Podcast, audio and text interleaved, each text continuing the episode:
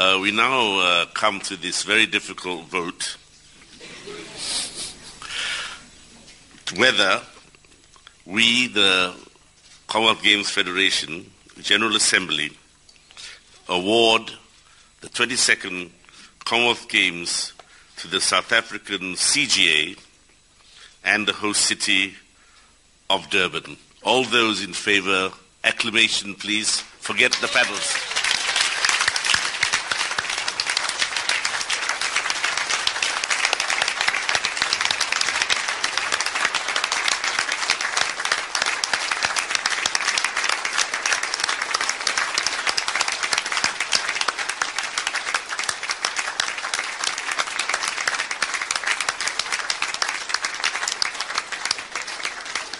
Do you please uh, sit down for a, just a couple of minutes, uh, ladies and gentlemen? I would like uh, to make a statement on this, and it goes like this. Over more than eight decades, many great Commonwealth cities, nations, and territories have hosted the Games in order to build peaceful, prosperous, and sustainable communities inspired by the actions and achievements of our Commonwealth athletes and underpinned by our human our values of humanity, equality, and destiny. Our friends from Durban, KwaZulu-Natal, and South Africa are now primed to make the most of that responsibility and opportunity.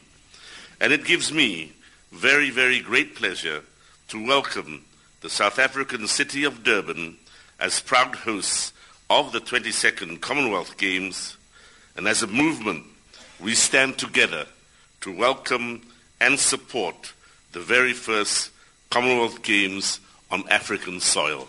Congratulations.